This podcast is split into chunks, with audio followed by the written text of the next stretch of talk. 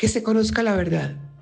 Durante estos días en los que el país ha podido conocer la totalidad de las pruebas recaudadas con ocasión de la investigación que la Corte Suprema adelantó en contra del presidente Álvaro Uribe Vélez, hemos podido confirmar que siempre se ha buscado por parte del expresidente y sus abogados que se conozca la verdad.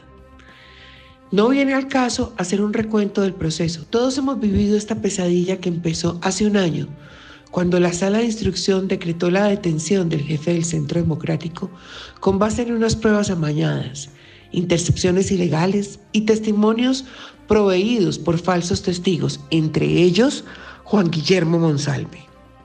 Desde siempre ha quedado en el ambiente la impresión de que esa investigación tiene fines políticos y no jurídicos, tesis que se ha fortalecido al escuchar la argumentación que ha hecho el fiscal Jaime durante la audiencia de preclusión.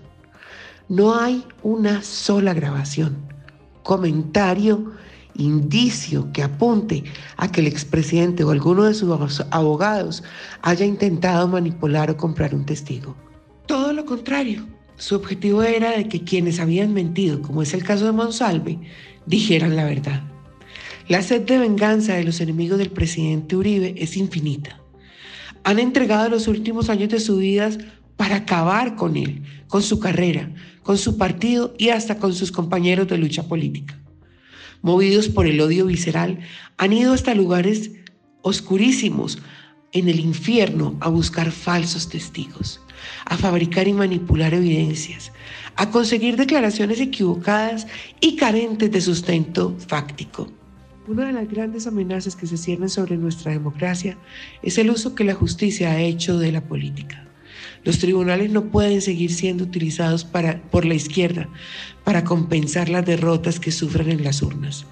El daño que se ha hecho es irreparable no se puede acabar con una corriente política, el centro democrático, a través de estigmatizaciones y de montajes judiciales urdidos por la extrema izquierda neocomunista, que lamentablemente ha contado con el respaldo de algunos integrantes de la rama judicial y unos cuantos periodistas rabiosos que olvidaron la razón de ser de su profesión para convertirse en falsificadores y manipuladores de las pruebas con el fin de desinformar y confundir a la opinión pública.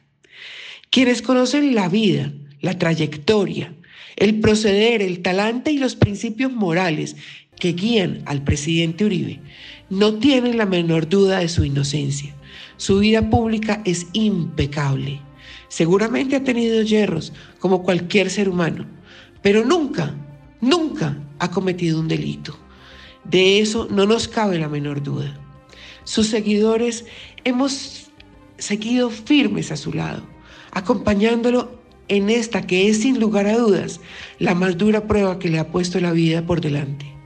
A pesar de las dificultades y de la frustración que produce la infamia que se ha expandido sobre la persona del presidente Uribe y sobre su corriente política a la cual pertenezco, tengo la plena certeza de que al final del día terminará imponiéndose el esplendor de la verdad. Estoy contigo, Colombia.